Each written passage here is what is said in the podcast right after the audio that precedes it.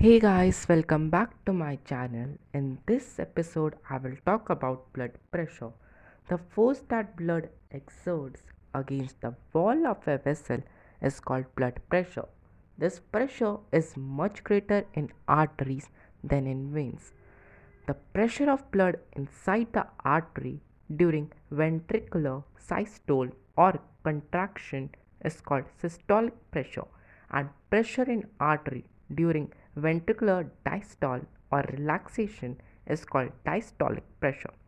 The normal systolic pressure is about 120 mm of mercury and diastolic pressure of 80 mm of mercury.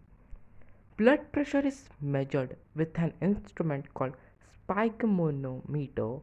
High blood pressure is also called hypertension and is caused by contraction of arterioles which results in increased resistance of blood flow. It can lead to the rupture of an artery and internal bleeding. Thanks for watching my podcast. That's for it.